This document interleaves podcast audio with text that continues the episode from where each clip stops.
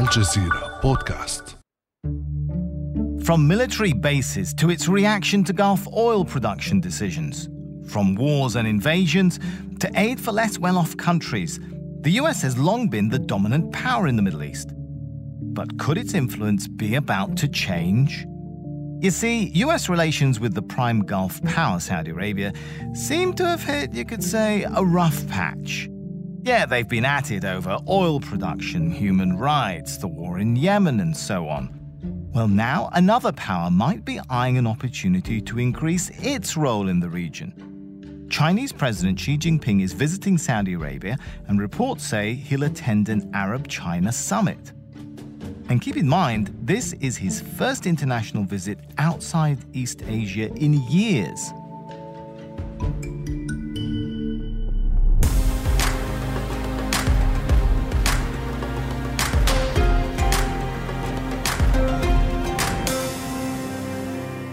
Everyone, and welcome to Essential Middle East Podcast. I'm Sami Zeidan. Over the past few years, we've been seeing increasing Chinese presence in the region, from infrastructure investments to unprecedented trade and arms deals. Well, let's unfold all of this now with our guest.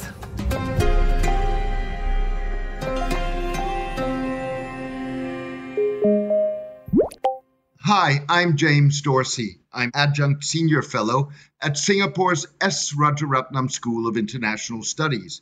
Today, I'm joining you from Bangkok. Absolutely fabulous to have you with us here today, James, and I'm so excited about this topic. Let me kick it all off with this one. Is it just a coincidence that China's interest in the region seems to be picking up as US Saudi relations are strained? No, it isn't. Xi Jinping would like to capitalize on the strains in the relationship between the United States and Saudi Arabia, but potentially also between the United States and the United Arab Emirates. Now, having said that, there are parameters to all of this. So, with other words, there's going to be the summit. Xi Jinping and China's come out with a paper in which it's defined how it sees the relationship with the Middle East.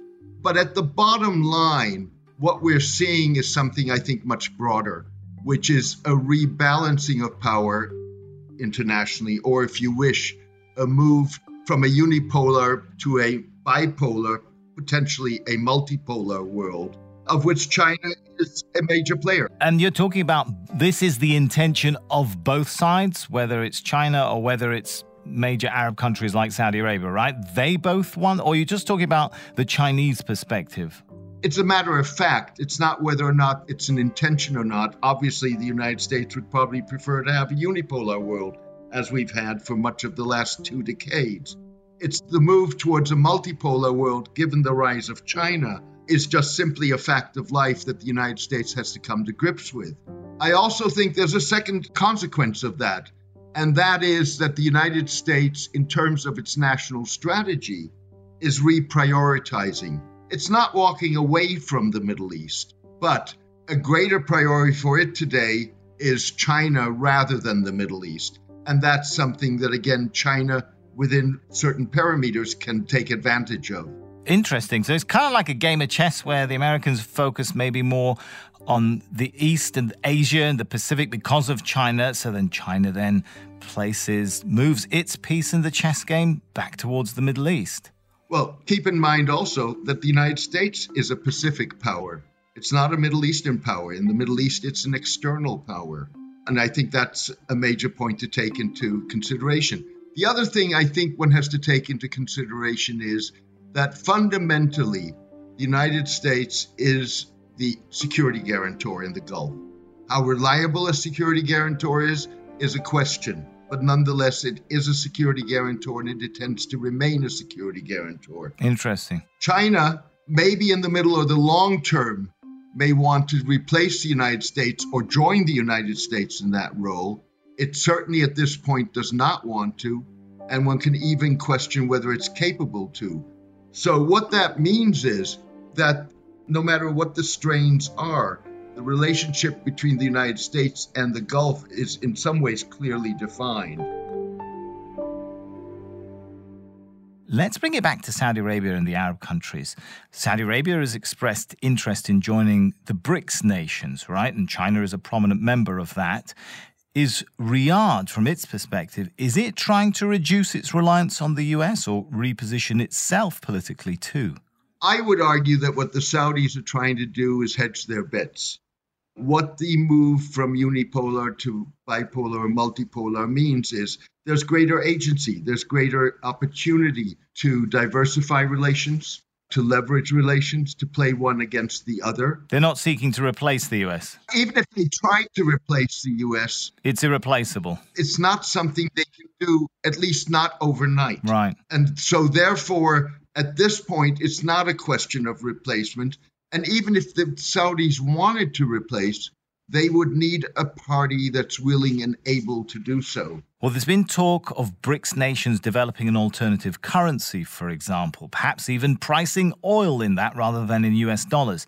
How realistic is that? How on board is Saudi Arabia with ideas like that? Those ideas are bouncing around for a while. I, at this point, wouldn't attribute too much importance to BRICS or to Saudi Arabia joining BRICS. That is not to say that there's no reason why the Saudis should not do that.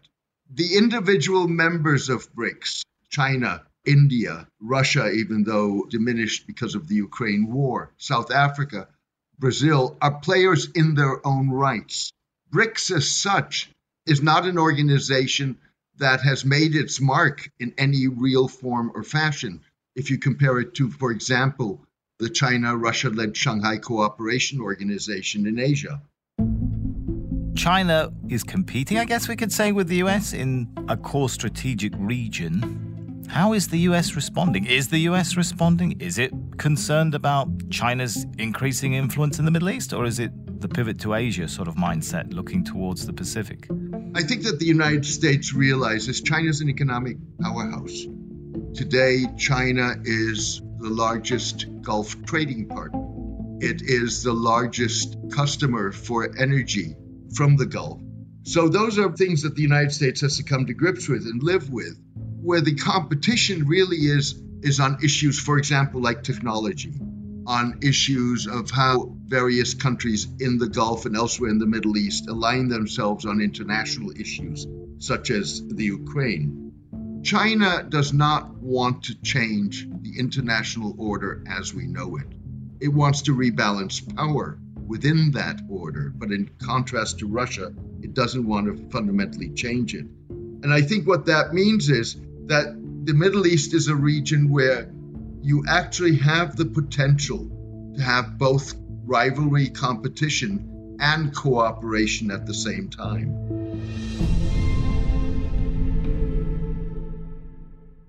You mentioned something about trade and economics there. Is that why this region matters to China? Is that primarily China's interest in the Middle East? It's a major interest, but there's also a geopolitical interest, and that is a region, not just the Gulf, that's strategically positioned between Asia and Europe and between Asia and Africa. And therefore, supply chains, logistics, all of these things matter. In addition to which, you have the issue of the security of crucial waterways through which much of the world's trade, certainly much of China's trade, goes, as well as energy flows. China's Sinopec has signed a $60 billion agreement with Qatar Energy on Monday, November 21 for purchases of liquefied natural gas or LNG, which will supply the country with gas until at least 2050. Interesting. So, Europe is also buying oil and gas, though. What does China have to offer this region that other regions like Europe don't? China offers a number of things, I think. First of all, it offers a tremendous market. This is the second largest economy in the world and at one point probably will be the largest economy in the world. It's also a region that's much more hungry for fossil fuels than Europe and the United States, that are much more bent on moving towards alternative energy and renewable energy. There's also a political aspect to this. These are autocracies that reinforce each other. And I think one of the reasons why you're seeing much to the surprise of many people, that most Gulf states have either remained quiet or not criticized China for policies in the heavily Muslim northwestern province of Xinjiang and the crackdown that has taken place there. This is an assault on Islam. This is not just an assault on an ethnic minority. And the Gulf and most of the Muslim world, to be fair, has remained silent on this. Now, most analysts will tell you that the reason why that is is because they do not want to jeopardize their economic relations with China. And there's truth in that, given that China does not take uh, kindly to criticism. And when it's criticized, it responds very harshly with economic sanctions and other measures. So there's certainly truth in that. But there's also another aspect to it. And that is certainly in the case of Saudi Arabia, that has not just remained silent on the issue of the Uyghur Turkic Muslims in Xinjiang, it has actually endorsed the Chinese policy. And what that does is, on the one hand, it gives the Chinese Muslim cover. It gives the Saudis and others who do that a degree of leverage or earning brownie points. But also, given the Chinese framing of the crackdown in Xinjiang as being against terrorism, China doesn't use the word political Islam. That's partly what it is about, given the nature of some of the Uyghur nationalist exile groups. And so that justifies the crackdown by various of the Gulf states, not all, on political Islam and their global campaign against political Islam. It's a complicated and interconnected world, isn't it? Let's come back to the issue of economics, though. How much in need are Middle Eastern energy rich countries? How much are they in need of Chinese investments? They want Chinese investments. Uh, whether they really need it for financial reasons, they do want foreign investment, they want foreign expertise. They see investments not only as purely an economic issue, but also as a way of forging closer ties. And they see, of course, Chinese investment as a way of lever that they can use in their relationships with Western countries, particularly the United States. All right, this is fascinating. Well, we're going to have to take a quick break now, but we'll be right back.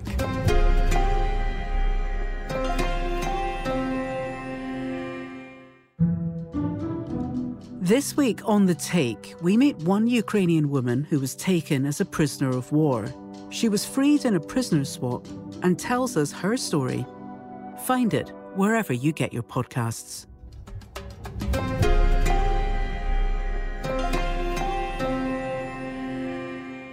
All right, everyone, welcome back. Let's continue our conversation about China and the Middle East. James, with China's growing economic interest in the region, is it going to eventually at least force it to play a bigger security role in the region? There's no doubt in my mind about that. If you are China, do you want to be reliant for the security of your energy flow on a power that is your rival and that at any given moment could act? China has a fundamental interest in ultimately, over time, becoming a security player rather than what Americans would call a free rider, getting the security of their energy flows for free. But China's not there yet. It's investing immensely in its military capabilities. It's had some experience. It's got its first foreign military base on the Red Sea in Djibouti in Eastern Africa. There was talk that it was building a military naval facility in the UAE until the United States stood up and opposed that. It's had various operations in evacuating Chinese nationals from countries like Libya after the 2011 Popular Arab Revolt.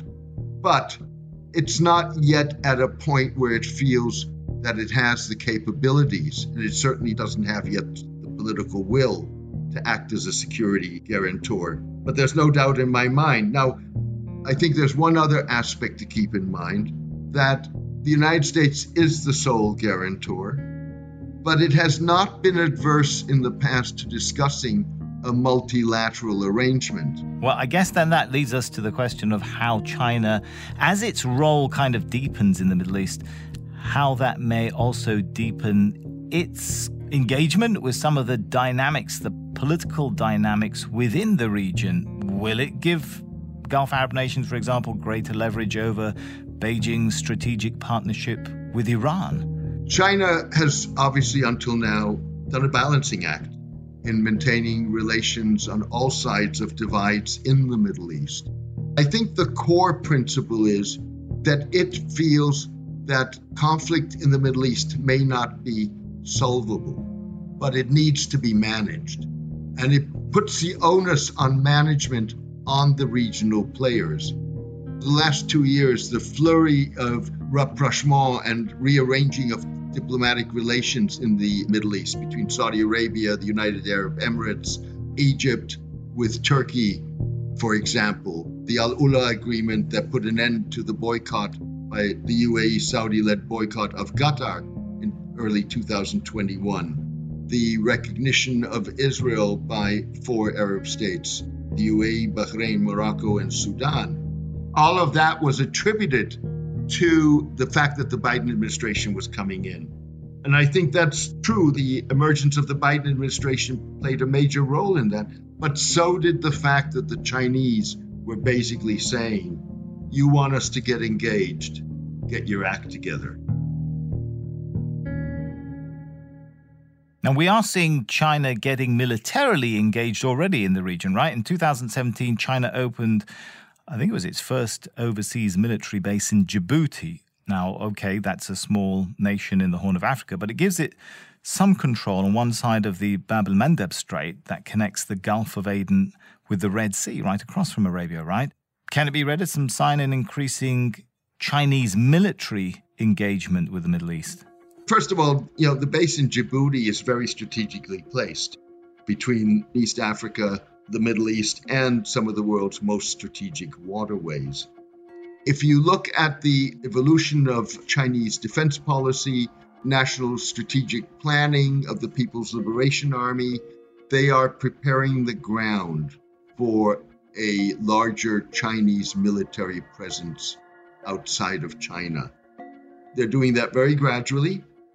They're building up experience, for example, with the anti piracy participation in the anti piracy operations that we've seen over the last decade because of piracy coming out of Somalia primarily.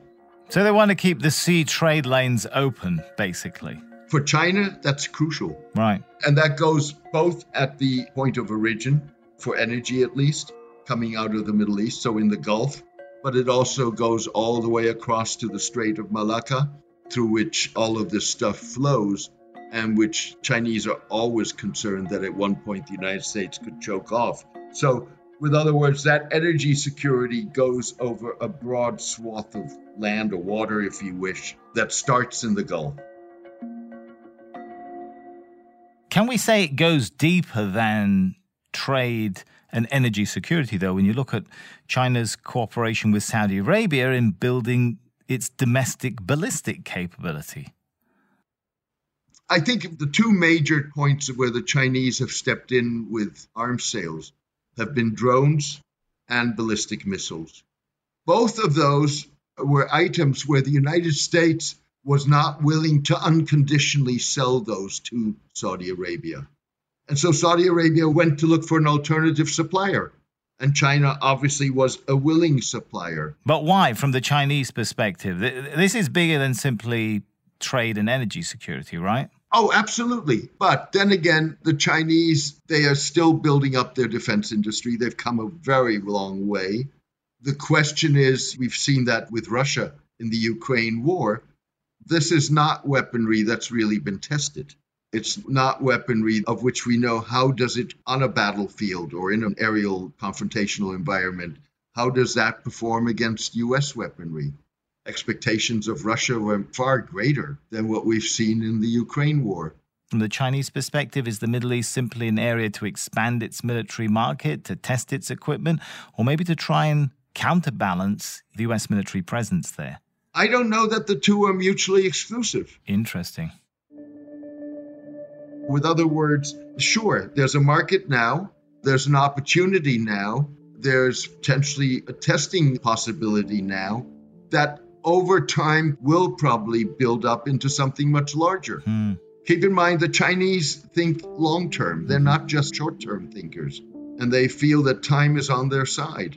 What's the bottom line here? What does China's increasing political and military presence mean for things like the energy market stability, for ultimately maritime trade security between East and West? The bottom line is that ultimately, over time, these things are going to become bi or multipolar efforts, bilateral or, or multilateral efforts, whereby the United States will remain a significant player, but not the only player. China increasingly will be a significant player. James, it's been a fabulous chat. Thank you so much. My pleasure. I enjoyed it, Sami.